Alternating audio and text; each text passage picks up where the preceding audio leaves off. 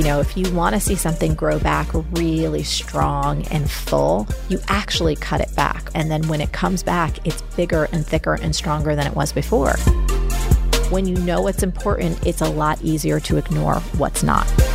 It's not about your aptitude when it comes to technology, it's about your attitude.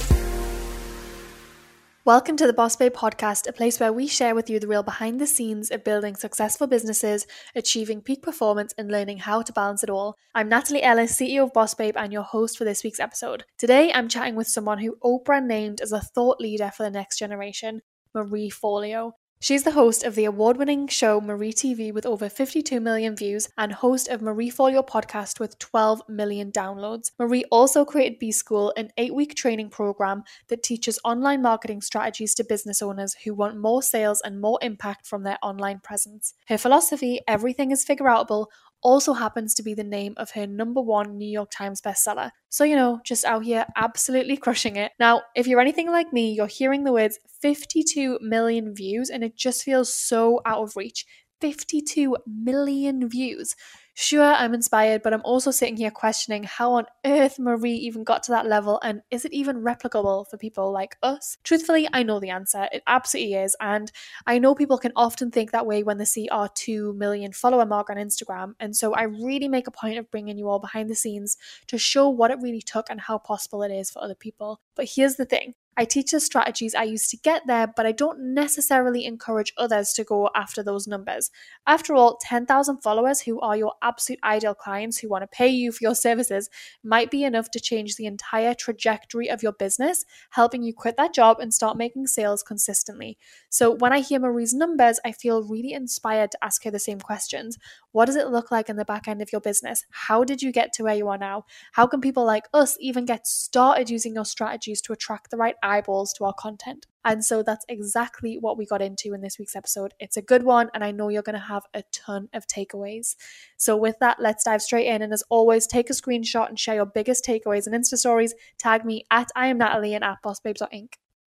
This episode is sponsored by Soul CBD. I've been using Soul CBD consistently for over 18 months now, and please do not take it lightly when I tell you that it has been a game changer for me and so many people that I know. I've noticed a really big difference in a lot of ways. So I'll just dive into a couple specifically. But firstly, my deep sleep. You know, I track absolutely everything I do in regards to my sleep with my Oura ring. So when I take sleep supplements, I do them individually so I can see which ones actually make a difference. I'm all about simplifying to amplify. I don't want to take 10 things if it's two things that are actually making a difference. So I tested it. And when I take CBD on an evening, I get almost double the amount of deep sleep that I'm used to, which means your sleep is more efficient. You're waking up feeling a lot more refreshed. It's really really, really good for your brain, your focus, all the things that we need more of. So there's a couple of tricks that I want to share with you. So what I do is I put liquid straight under my tongue. It tastes really good, but you want to leave it there for a few seconds before swallowing it. This is really important. And then every week or so, you want to take a couple of days off taking it before bed so that your body doesn't get used to it so the effects don't reduce. Trust me, try that. Just even if you try one bottle, I know you're going to be hooked because it really, really changes the game for your sleep.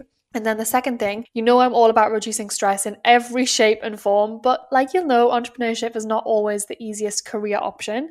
So if I feel like I'm having an overly challenging day and notice any anxiety creeping in, I take some CBD.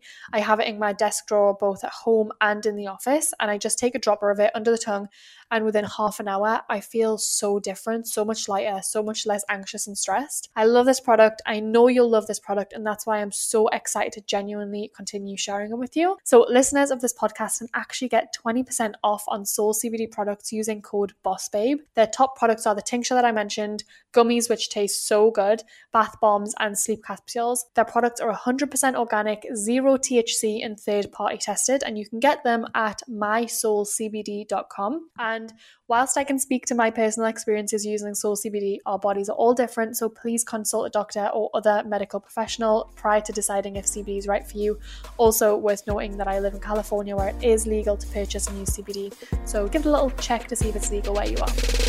A boss babe is unapologetically ambitious and paves the way for herself and other women to rise. Keep going and fighting on. She is on a mission to be her best self in all areas. It's just believing in yourself. Confidently stepping outside her comfort zone to create her own version of success. Version of success.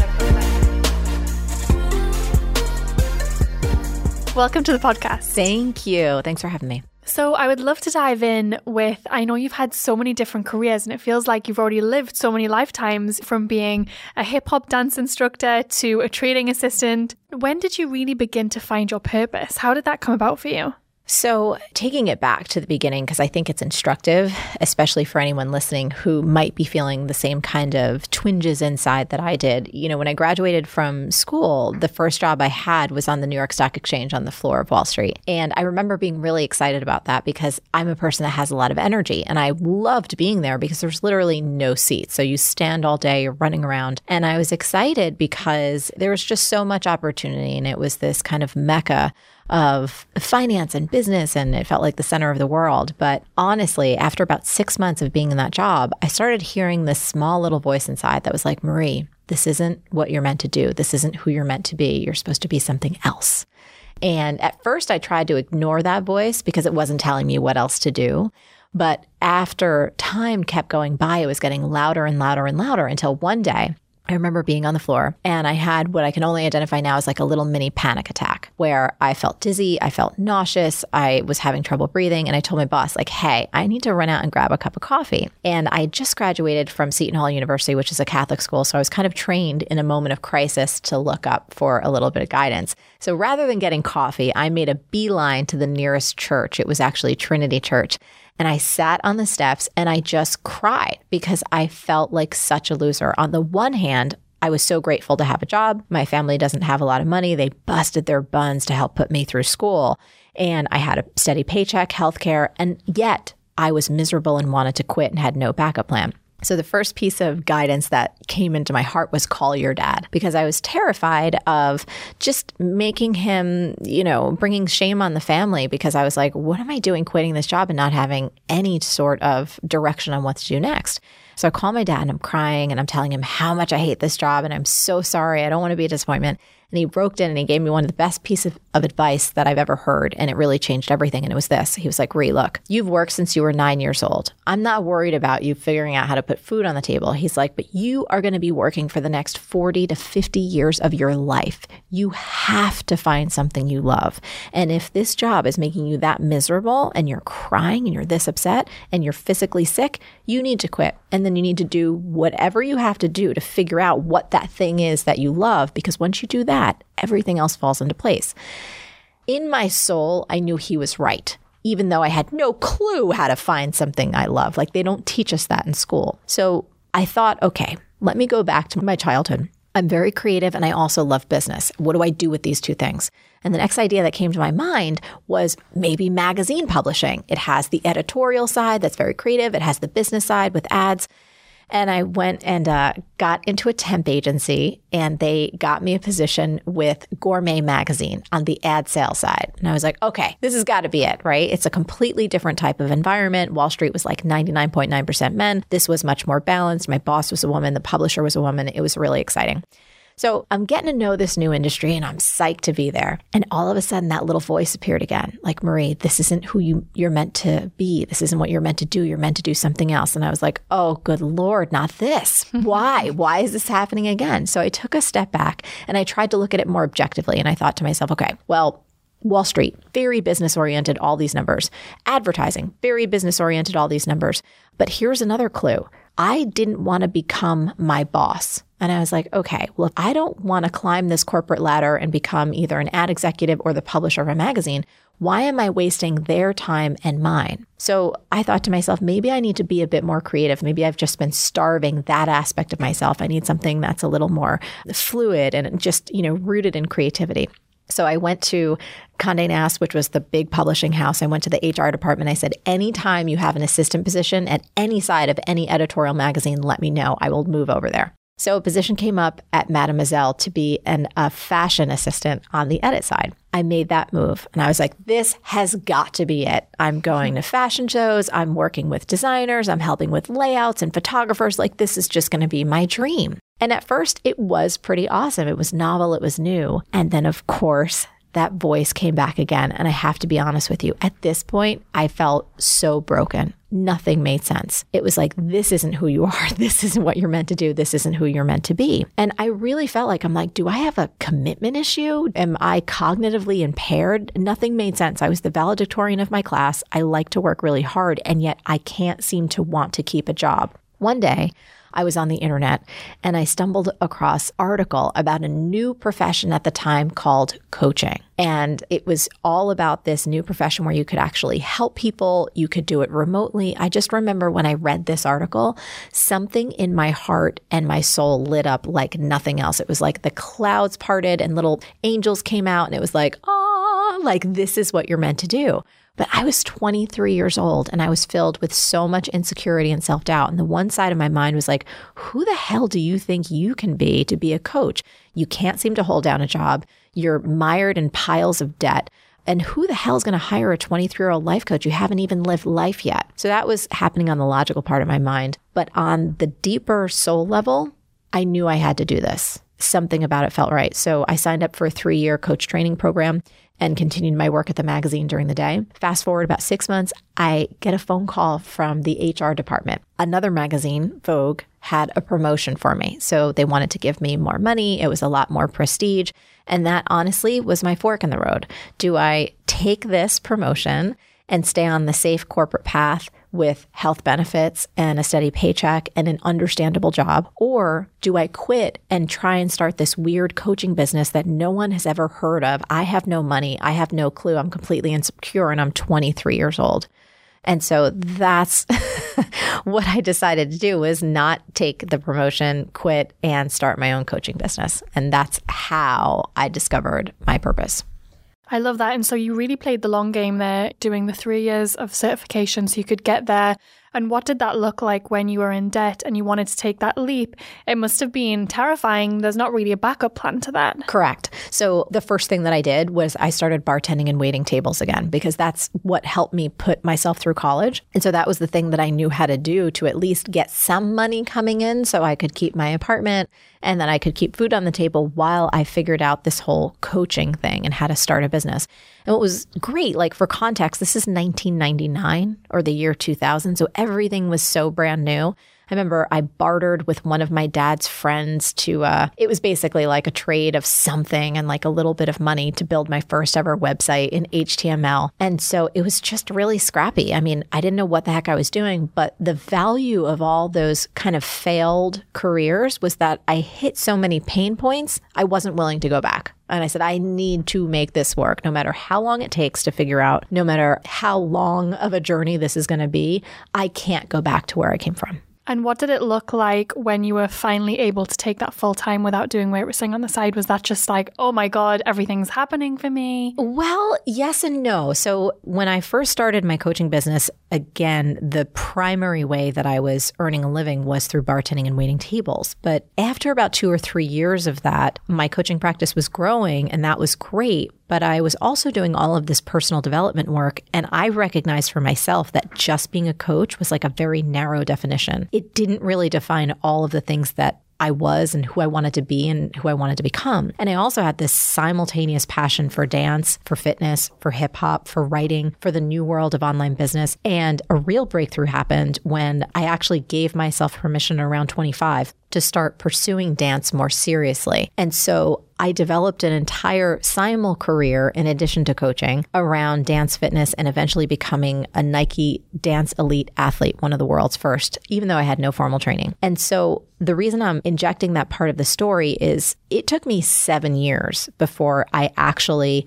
said, okay, now I am ready to go full time in just my online business and let go of the dance, let go of the fitness, let go of the bartending, the waiting tables. So by the time I did cross that chasm, I was confident emotionally and financially that this was the right time. And so it was exciting, but I also really did love the other things I was doing. And there was a bit of sadness when I had to let go, especially the dance bits. And do you think that was really essential to push your business forward to just let go of everything that wasn't helping yes. you focus? It was. I coined the phrase multi passionate entrepreneur when I was kind of struggling for how to define myself because I didn't fit into a conventional box. And when I was exploring dance and traveling around the world and creating dance videos and teaching at conventions, it was amazing. But there came a certain point where I could feel internally that I was being stretched too thin. That if I really wanted to get to the next level, that I really needed to focus down. And if I took an honest look at the financial goals I had for myself, the freedom goals I had for myself, it forced me to step back and to make not only a strategic, but a heart based decision on what I wanted the next chapters of my life and my business to look like. So I could feel internally how much bigger everything would get if I focused in on it. And that's kind of what it looks like you do now. You know, you have B School and you've been running B School for a really long time now. 11 years. Yeah, you've put a lot of students through that. And although you're continually making it better and better, you're scaling the one product on that side.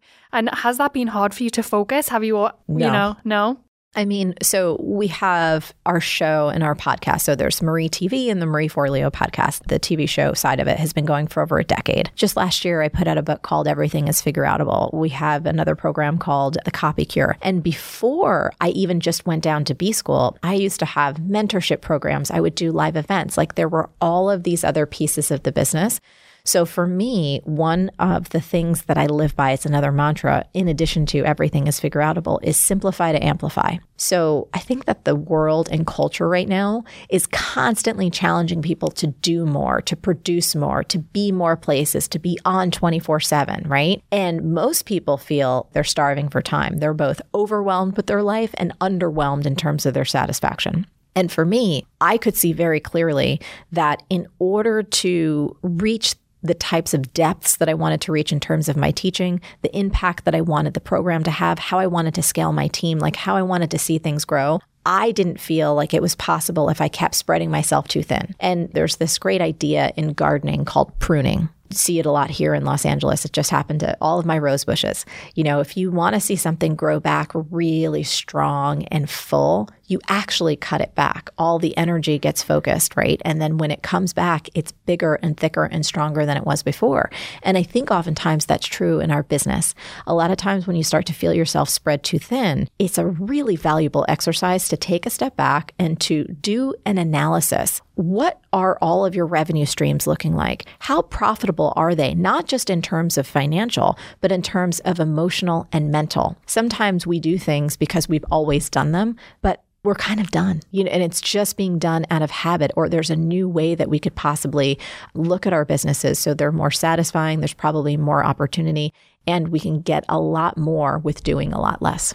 I really feel that. And it was similar for me too. I remember having lots of programs, having lots of things. And at the time, you do it because you're feeling into what you like and what works. But then as soon as we started simplifying the products, we had more time to create content and we could put more value out there and create an impact while also scaling that one product. Yep. And I think that's a really, really good bit of advice for entrepreneurs is just find that thing that you can go all in on because mm-hmm. it's so much easier to put your attention into one thing and just, like you say, focus on helping that grow. So speaking of simplifying to amplifying. I love that. And I think that's super powerful. How do you do that in a weekly basis? So, how do you, there's obviously so many different things going on. There's sure. so many pieces of content you could be creating. There's so many things you could be doing. How do you, in a week, make sure you're really simplifying? Well, for me, in order to be effective with your week, you have to really understand what you're trying to accomplish in not only a year, but for me, it's about my life. And I like to look at my life usually in three to five year kind of chunks. I think that you go past five years, not for everyone, but this is just my own perspective. The world's going to change so much. You're going to change so much as a human that what you think you might want to be doing in five years or 10 years may not be accurate given how the landscape changes in the marketplace. So for me, my weeks are determined by what I've set out to accomplish at the beginning of the year. Perfect example. I know what I'm up to this year, both personally and business wise. I know what my top goals are. I know what the big projects are in terms of the calendar. So when I'm looking at how to effectively plan my week, the only things that are getting in my week are things that I've predetermined are the most important. So here's another I like to live my life by mantras because they really help me stay on track. When you know what's important, it's a lot easier to ignore what's not. And I think one of the biggest mistakes that people make right now is they don't take enough time to step back and define clearly what are the one, two, or three most important projects, goals, experiences, achievements that you want to make sure happen this year. I don't think it should be 10 or 15 or 20 or 25. Again, simplify to amplify. The more you can focus in concretely on what's most important, you can reverse engineer your weeks to give you the best chance possible to get there. I'll give you another concrete example when I was working on my book, Everything is Figure Outable, I knew that in order to keep my business running, to not let any of those balls drop, and to write the best book I possibly could, there was no way other things are getting into my calendar. I don't care how big the speaking engagement opportunity is. I don't care how big so and so, oh, it's great exposure, which is always the one that people kind of use to yeah. get themselves off track. Oh, it's going to be great exposure. Meanwhile, it's not or it could be, but is that more important then what you've already said is the most important thing. So I would wake up at 5 a.m. every morning to work on actually writing the book or whatever stage it was at, writing it, editing it, re editing it, whatever it had to do. And that allowed me to be like, okay, if I'm doing this from 5 a.m. till about 8 a.m., then there's all the other things I need to do to keep the business running. So when new opportunities come in, I'm like, no, that's not getting on my calendar. Because if I'm not healthy, I'm not focused, I'm not strong. And if I don't keep my team healthy and focused and strong, there's no way we can reach the heights that we're capable of reaching. I love that. Do you have any daily routines or rituals that you do to keep you healthy, focused, strong? Oh, for sure. I mean, on the productivity side, one of the things I've been doing for years, we did a Marie TV about this. It's like the four minute trick to massive productivity is every single day before you wrap up your work for the day is to make a list of exactly what you're going to get done the next day. It sounds so simple. And You're like, eh. it's like it will transform your life if you just map it out before you shut everything down. So when you wake up, you always hit the ground running and you have your clear marching orders in terms of not getting sucked into your phone for three hours, not getting taken off course by a quote unquote opportunity or wondering, what should I be doing right now? Everything is so clearly mapped out and it's aligned with what you've said is most important. So that's on the productivity side. In terms of the health and well being side, movement is really, really important to me. Sometimes I do it in the morning, sometimes I do it in the afternoon. At a season like now in my life, we're in the midst of talking about B school and there's a lot of travel. I will weave fitness into wherever I can fit it. But if there's a time when I'm not doing a lot of promotion or not traveling a lot, usually it happens in that kind of mid morning section because I find that's really good. I crank out a bunch of work really early, go work out, do a bunch more work, then I'm done. Meditation it's another one. I have ADHD, so it's really, really important for me to like train my brain and to train myself to just stay clear. And then I would say having as much fun as humanly possible. Fun is so underrated. I take private dance classes, I take my team to places like Disneyland. We'll go on roller coasters. We do karaoke trips. Like, we do so many things that have absolutely nothing to do with learning or business or improving ourselves that are just purely about fun. And I honestly think it gives us an edge. I completely agree. I love that. And I think fun is so important. I think creativity is so much fun. And especially when you can tie that to something you're not making money from. Yes. I think as entrepreneurs, we're very good at making fun profitable. And yes. so when you're like, I'm not going to make money from this, it's, it's really fun. I notice you have an Oura ring on. Yes. Do you love biohacking and little things like that? I do because I feel like, well, first of all, in terms of our culture right now and environmentally, you know, there's just so many challenge points. The foods that are put in front of us, us, the water we drink. I'm from New York, I'm from New Jersey, but I've lived in New York for 20 years. And I remember when I first came out and started spending time in LA, the water wreaked havoc on my skin, on my hair. I was like, what is happening? And that kind of sent me down this rabbit hole of looking at everything in my environment, especially when I'm spending time out here, to make sure that I'm not taking myself off track. So with the Oura Ring, I love paying attention to my sleep. I love understanding how that impacts how I'm able to focus every single day. And I think also just as a woman, looking at what I eat impacts my body and my thinking, paying attention to my hormones, paying attention to my cycle to make sure that I'm not being harder on myself than I should be and making sure that I'm fueling myself with as much nutrient dense food as possible. And then if something's off, understanding very quickly how to get myself back on track. I love that you mentioned that. Yeah, we did a podcast not so long ago about using your menstrual cycle as your superpower. Mm-hmm. And it's so funny when that becomes part of your awareness, you just get it. But before I even knew about that, there'd be, I might be ovulating and all of a sudden I'm so creative and I have so much energy. Yes. And now being able to use that as a superpower and scheduling those things in is incredible and it makes such a big difference. It makes a huge difference. And I think also for me, there were so many times, especially just running so fast, trying to build so many things in the business and having those days where I'm like, gosh, I kind of suck at everything, or just feeling especially cranky or especially like I have a short fuse. And then period catches me up. I'm like, oh, oh, that's why I was a monster for the past two days or why I wanted to cry in the corner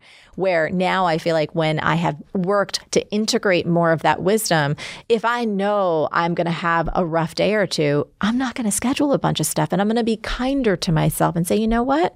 I'm not going to work a full five, six, or eight hours. I'm going to go take that gentle yoga class. I'm going to go take a walk because that's what this mind and body needs in order for me to be at my best. Yeah, I love it. And you probably end up being more productive too. I feel like sometimes we can force ourselves to sit there yes. and just stare at a screen yes. and we're not doing anything. If you just get out and walk for 20 minutes, you might come back and feel like working or you might not. And that's okay too. Mm-hmm. Like, I am not a huge fan. Like, I'm a very, very hard worker. I have a very strong work ethic, but I'm not a huge fan of the 24 7, 365, never take a break hustle. I think it's so toxic. I think it's destructive. I also think it's important to place things in a certain context. You know, for me, for any human being, when they're first starting up a business, you are going to work a lot more. To get something off of the ground, it does take an intense amount of work and focus. However, you also have to pay attention to your health and your sleep. And I think you also have to not have that habit continue after you've lifted off. Meaning, after you've gotten something off the ground, you get a little bit of momentum, you have to take a step back and not fall into perpetual workaholism because that will just destroy every part of your life, every part of your health. And you'll wind up waking up one day going like, what the hell is all this for? What am I doing? I don't have great relationships. I don't like who I am as a person. I don't feel good if I'm not working. And that's a really sad place to be. So I think that, yes, you have to work hard, of course. You have to stay focused. And at the beginning stages of anything, it's going to be intense. But I think we also have to balance that conversation with health and with sustainability and with longevity. I agree. I think entrepreneurship sometimes is like a magic carpet ride where you can get on and without even realizing it, you've been doing it for years and you're working the same amount and you're still on that hustle train mm-hmm. and your nervous system is used to it. So to then stop doing that can be pretty difficult. So I think that intention is so important. Yeah. I had to put bumpers in place for me. It was really, really useful. It, probably about five or six years ago. I had actually, it was a PMS carb craving that completely changed our business. It was a day and I was like, I need a croissant. I was in New York. I was like, I really need a croissant right now. And I walked out of my apartment and I tried to go to this little French bakery around the corner that I'd always wanted to go to. And I went up to the door and they had this beautiful little paper white sign on the door that said closed due to vacation. And I was like, huh. And it was like a two week span. I said, isn't that interesting? and I was like, wow, we have this digital business. At that time, I'd been doing Marie TV every single week for years. We have these programs. And I was like, you know what? I feel like I got caught in the slipstream of the culture that says you need to produce 24 7, 365. And I went back and I went to my director of operations. I said, you know what? I want to do an experiment. I said, what if we close our company down, just like this little bakery does, for two weeks during the summer and everyone's off? And we do it again two weeks during the winter over the holidays. Everyone's off. She's like, I think this is amazing. I was like, why don't we try it? What's the worst thing that could happen? So we started that policy in our company. And I have to tell you, it changed everything. Our team is completely distributed. They are so grateful to have that downtime to be with their family, to be with their friends, to just recharge. No one feels guilty because everyone knows that everyone is actually taken off at the same time. So no one's missing out on a big project or, you know what I mean? Feeling mm-hmm. like they're going to come back to a mountain full of emails that they should have been in on. And it's really been transformative. And so we've been playing consistently with ideas like that in our company, and it's made a tremendous difference. That's got me tempted but terrified. There's nothing to be terrified of. So here's what I would just suggest for you to ponder.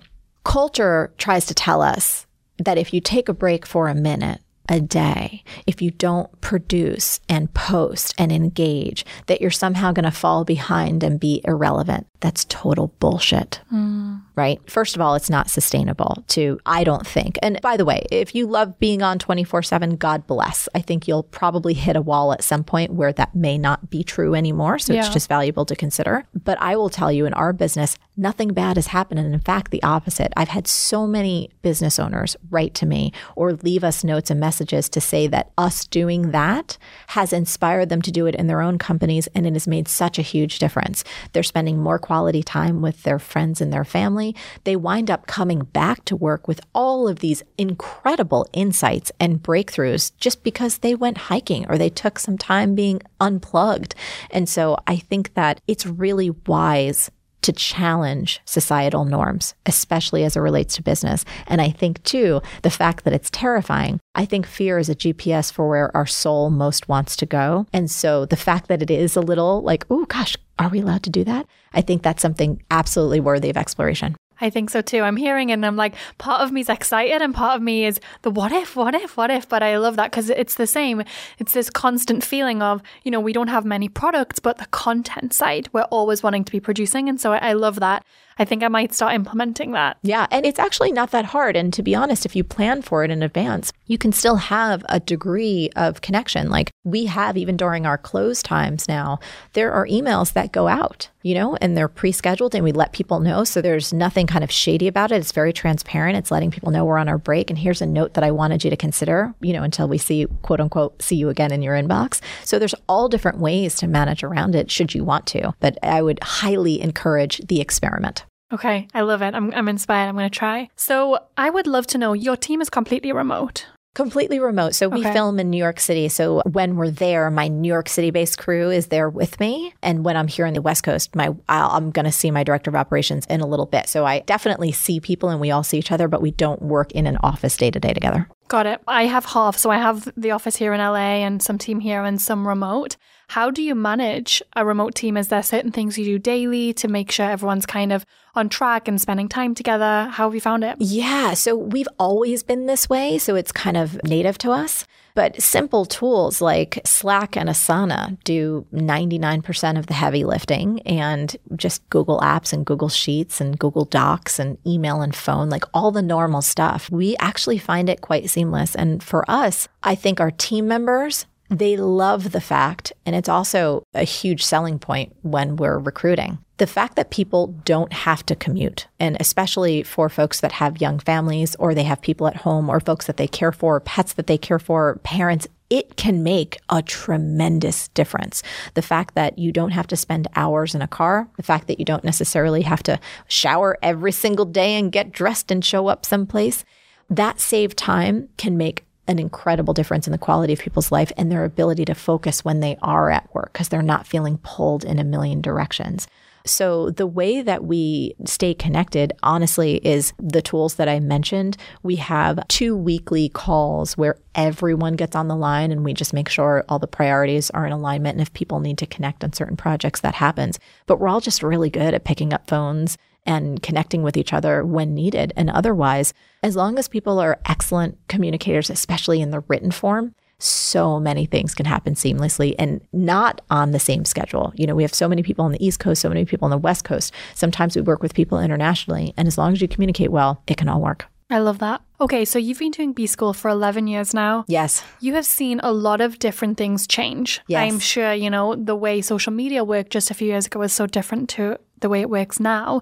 What are the main differences you've seen from when you first launched to now? Yes. So, you know, we've had over 55,000 people go through the program, 600 industries, 141 countries. And when we first started the program, I think it was back in, gosh, 2010, social media wasn't anywhere near what it is right now. Most people were just on like Facebook and Twitter, right? That was kind of the universe and a little bit of YouTube. I think one of the primary differences between then and now is massive overwhelm, is people not understanding the fundamentals of what a long term, sustainable, profitable business really means and chasing after some of the sprinkles on the top. So, for example, I'll often hear questions like, Hey, Marie, I've got this idea for a new business. Should I just start an Instagram page? And how do I start getting clients? And Instagram is amazing, social is amazing.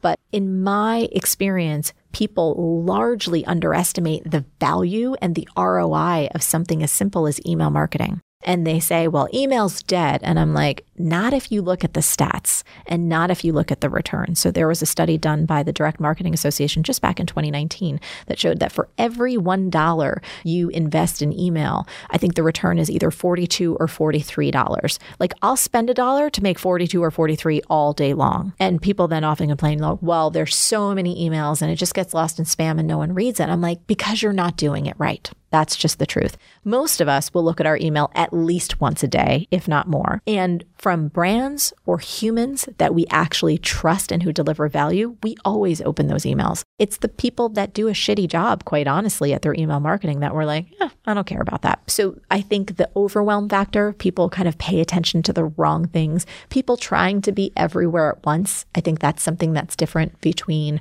let's say, 2009 and right now merely because there's more platforms. And if we think about Instagram in and of itself, right, it's a whole universe. Not only is there your grid post, but you could go live, stories, IGTV. Like there's just a million things to be done in that platform in and of itself. And then you multiply that out by four or five or six different platforms and forget about it. People feel completely overwhelmed, understandably so. I think that those are probably some of the main differences between when we started and now. One of my jobs, especially in B School, is to help people not exist in a world of overwhelm and to stay hyper focused on their own strategy that will work if they actually just deploy it consistently. I think that goes for a lot of things where people might say this is dead or this has been overdone. For example, let's say email challenges or webinars, whatever it is, yep. per example. People know what I'm doing if I'm sending them to a free challenge. And yeah, sure, but I opt in for free challenges and I know that there'll be an upsell and I'm excited. Mm-hmm. And it's all about if you have that messaging that connects the right person, none of it's really overdone.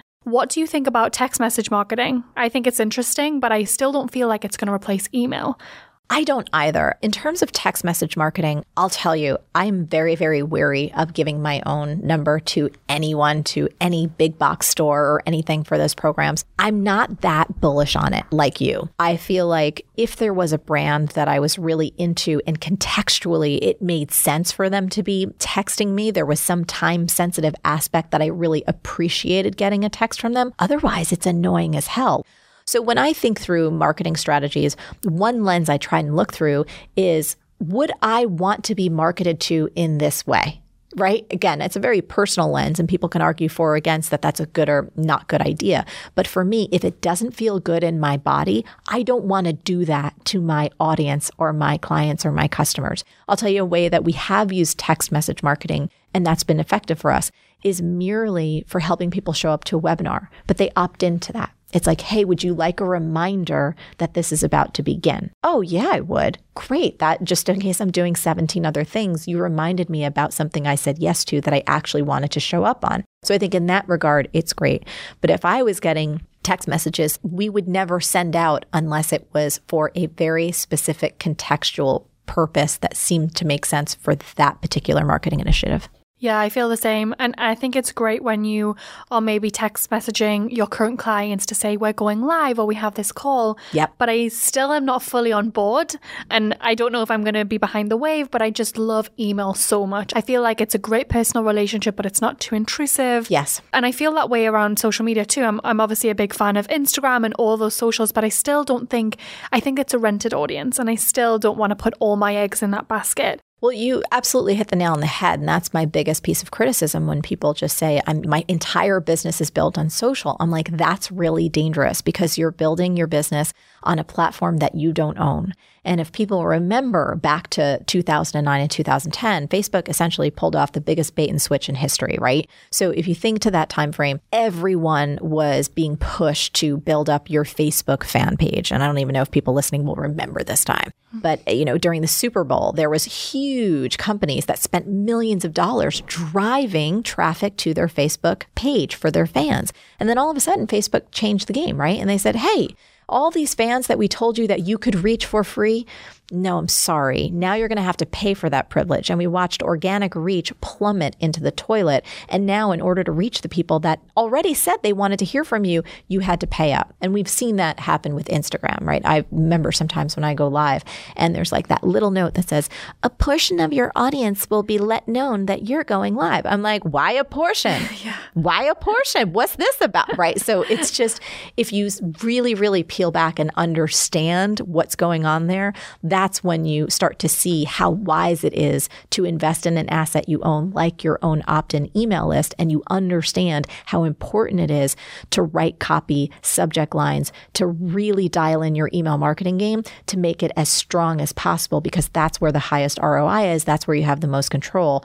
And that's where you're going to get those long term benefits. I love that. Yeah, completely agree. What about TikTok? Okay, couple things about TikTok. First of all, fun, right? Super, super fun. I remember when I was first introduced to the platform, my friend who introduced me said, Hey, I just want to let you know this is super highly addictive. Like you're gonna get in there and it's gonna be hours and you're gonna be like, What the hell happened all my time? You're gonna see, and then what did I just watch? Like, what just happened?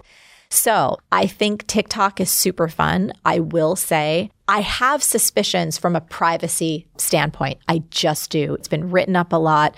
Privacy is another whole conversation, but there's just something that intuitively for me feels I hate to use the word dangerous because that might be too strong of a word, but there's something that doesn't align for me. Like there's something I can't get behind, and I don't know if I'm able to articulate that, but I always trust my instincts when it comes to business.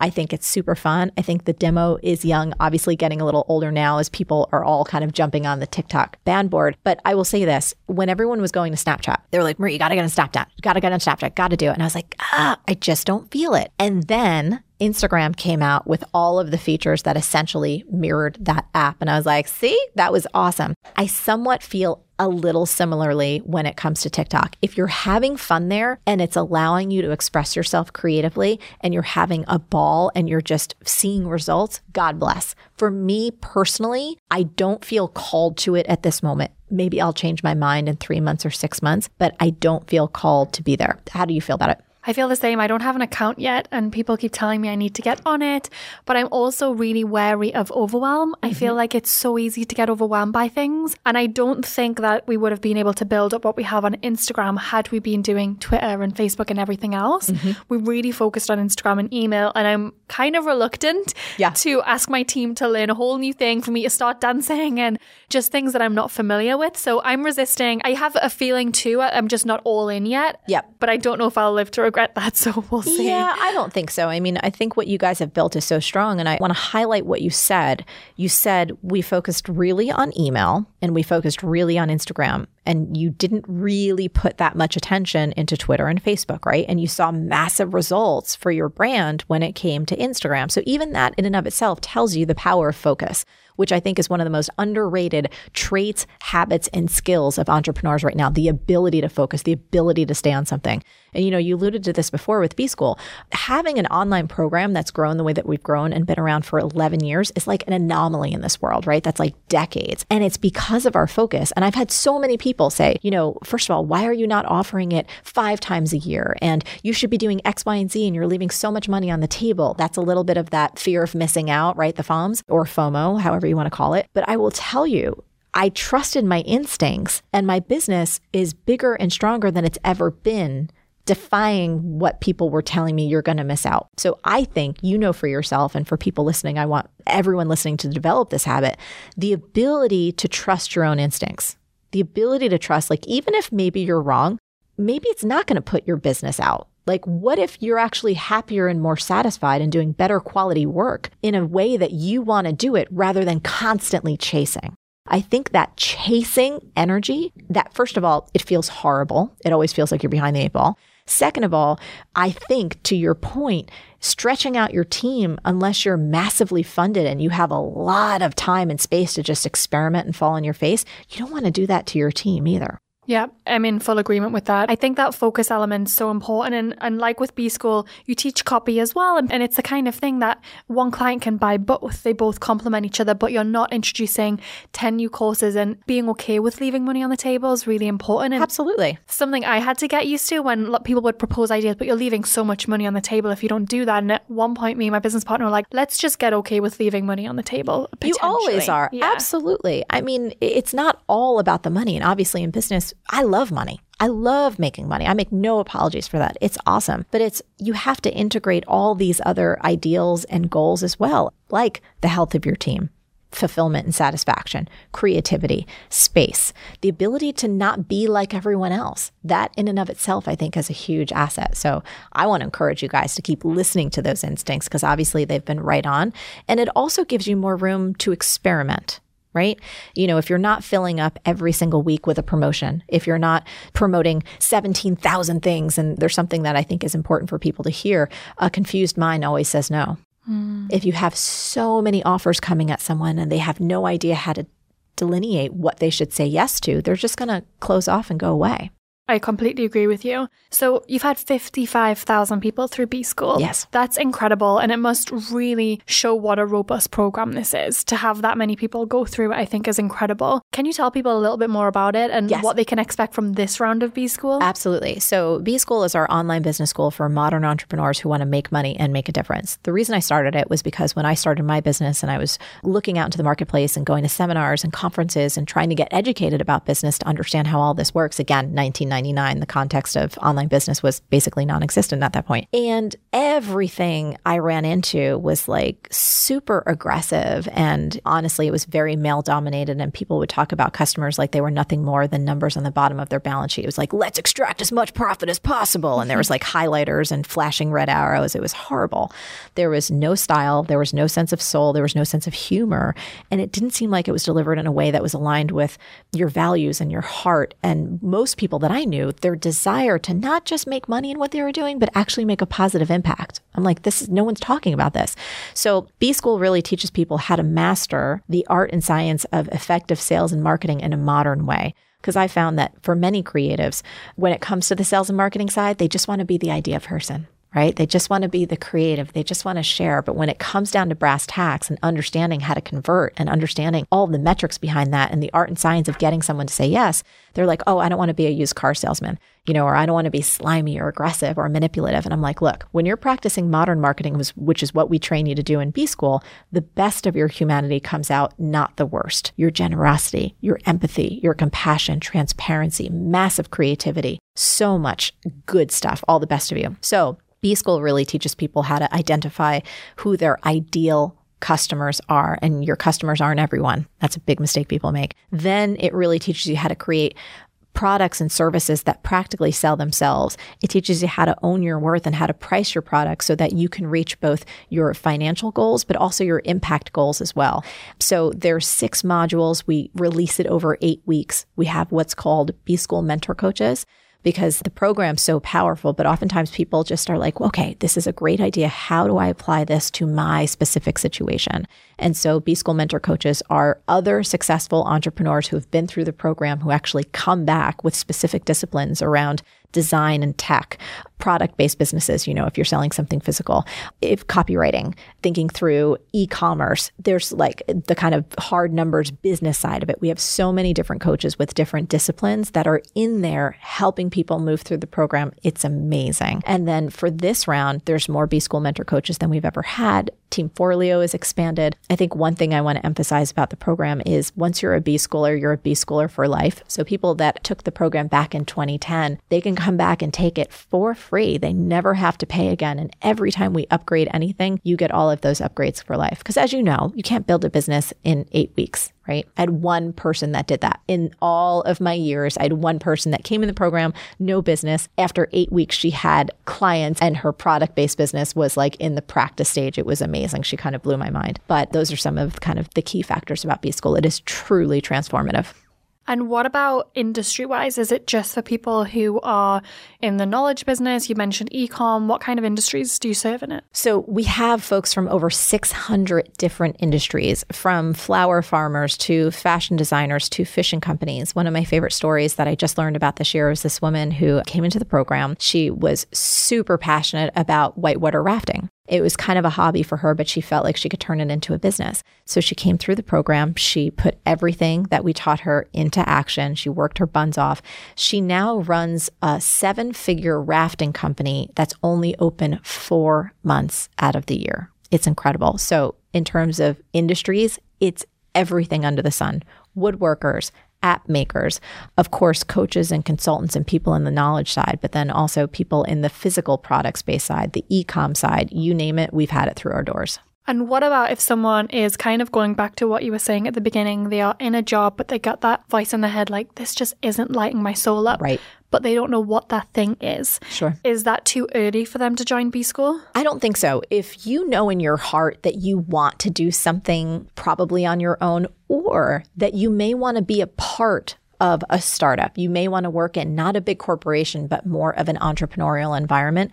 So, as a part of B School, we have a program called Start the Right Business that I actually designed specifically for those people who are like, my goodness, I know I want to do something. And either I have too many ideas and I don't know which one to pick, or I don't have an idea. How do I come up with ideas and then validate and vet and test them so I know if they will actually come to fruition? So that program, Start the Right Business, is one that people get immediately when they register. And it walks you through all of those different scenarios so that you can brainstorm viable business ideas. If you have too many, that you can learn how to whittle them down. This is especially important for multi passionate entrepreneurs like me. And then it walks you through the exact steps to take so you don't get overwhelmed, but you can actually get into the marketplace as quickly as possible with spending as least money as possible to test and validate your idea so you can take it ahead. I love that. One thing I hear a lot from people who are in the early stages of their business is they're kind of nervous to take an online course because the idea of funnels and tech and copywriting is Yes. really overwhelming and scary. Sure. Which I totally get because it was for me in the beginning. Yes. What about people like that that are on the fence and just like, oh, I don't want to be thrown into this and be expected to be a tech guru? Oh, of course. Well, a couple of things. One, where we are right now in terms of technology is better than it's ever been. So things are more plug and play than they have ever been before. We have within the program itself so many brilliant, and they're all brand new for this year, tech trainings and tutorials, like step by step for some of the most fundamental things that every business owner should know. But the other piece of the puzzle is this there's only two options when it comes to technology in your business. And this is just a good lesson.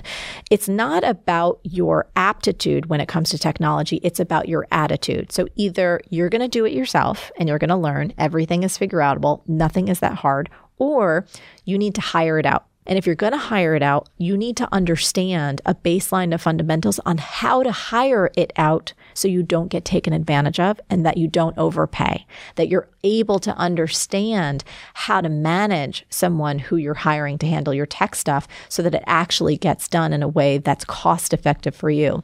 And there's a lot of red flags that we save people from. There's a, especially the whole conversation around websites. Oh my goodness, I've had so many people say to me, I wish I would have taken B school before I spent X thousands of dollars on this pretty website that doesn't even convert, that doesn't do anything. So if you are in that position of being nervous, first of all, you don't have to be. We hold your hand through all of it. Second, you have lifetime access to the program. So you're not going to be forced to go at a pace that's faster than what you need. And I would say, third of all, there's no better place to learn, I think, than from us specifically on those two pieces because we make it fun, we break it down, and we keep it really simple. And we have the coaching and the support to help you at every step of the way so you don't get stuck. I love that. And I actually have a lot of friends that have taken B School and they took it way back when and have credited it with getting their coaching business off the ground and starting to get clients. And so I know firsthand how amazing it is. And I really, really love that idea of breaking it down because I think sometimes that can be so overwhelming. Yes. And I love that you mentioned the website thing. A lot of people think they need these amazing websites and logos and everything Yes. polished before they launch. And it's just not the case. I think just get some clients and test and feel into it. I mean, I didn't have a logo until a couple of years ago and I'd been running the business for a long time with, Yes. I made it on paint, if you remember paint. Yes, of course I do. And it was just typed out on paint and it worked and it didn't. It didn't. It might have turned some people away, but it didn't really. not at all. And I think that's the thing. It's thinking about what your minimal viable product is and how you get your idea off the ground, how you test it, how you make money. And mm-hmm. then, and with courses, you can always go back to them and say, okay, I see that fancy thing. I'm going to implement it now. And you don't have to do everything right away. Correct. I mean, we're big believers. I wrote about this in the book. Everything is figure outable. You have to start before you're ready. And we do an excellent job of teaching people to focus on what really matters and kind of ignore what doesn't. I call those things logos and the shiny objects and the perfect pictures or the perfect website. Many times those are creative cul-de-sacs. It's like, oh, what should I call my business? And people spend like three months trying to come up with a name. I'm like, who cares? Let's just get a client. How about that? So we keep people focused on the metrics that matter, which are getting that minimum viable product out testing things, experimenting, getting momentum, because once you have that momentum, everything else will take care of itself. I love that. So, for anyone interested, I'm going to put all the links below for B School if you want to check it out. I would love to just recap on a couple of things you said. You were mentioning Slack, Asana, the Google Suite. I would love to know what tools you use in the back end of your business that make your life so much easier. So for me, they're really simple things. Like I live and breathe in Google Docs. In terms of the back end, I will tell you our tech stack has probably gotten pretty complicated at this point, and I don't touch any of that anymore, which is a very good thing. You know, our main websites are built on WordPress, but they're so tricked out. And in terms of simple apps that I use, honestly, it's like the little Planoly app with Instagram. yes. Love it. Especially because I'm here on the West Coast and I like to post things from my East Coasters. So to be able to post early, it sounds so simple, but there are little things like that that make my life a hell of a lot easier. I'm trying to think if there's any other tech things that I use. We talked about the Oura Ring. That's kind of more on the personal side, but I keep it super simple and basic. People will be like, oh, do you use a certain kind of planner? I'm like, you know what my planner is? It is a little college ruled notebook that I get from like the grocery store for $1.95. really? It's like, it doesn't need to be fancy. I just need to write down clearly what I need to focus on, and that gets it done. So I would encourage people whenever you find yourself trying to search for an app or technology, again, this is away from like a CRM or something more serious, but on the personal side, if you're looking for something that's going to save your life in terms of an app, I certainly haven't found it. I keep it simple. Yeah, Planoly is a game changer. Right? I, I live Planoly. I love that. Well, thank you so much for being on the podcast. Oh, thank you for having me. It was a joy. If you loved this episode, please subscribe, download a few more, and please leave us a review. I really want to hear what you enjoyed, what your main takeaways were, and I also want to know what you want to hear us talk about next. To say thanks for leaving us a review, we'll send you a copy of the Boss Babe 25. The Boss Babe 25 is the 25 essential resources you need for personal and professional growth. It covers everything from our favorite rituals, books, and hacks. If you want a copy, just leave us a review, screenshot it, and send to podcast at bossbabe.com. We will then email you a copy ASAP. And since we love Instagram, you can go to the hashtag the Podcast and find our latest post and leave a question in the comments. We love reading through the comments and we'll make sure to answer it on our next podcast.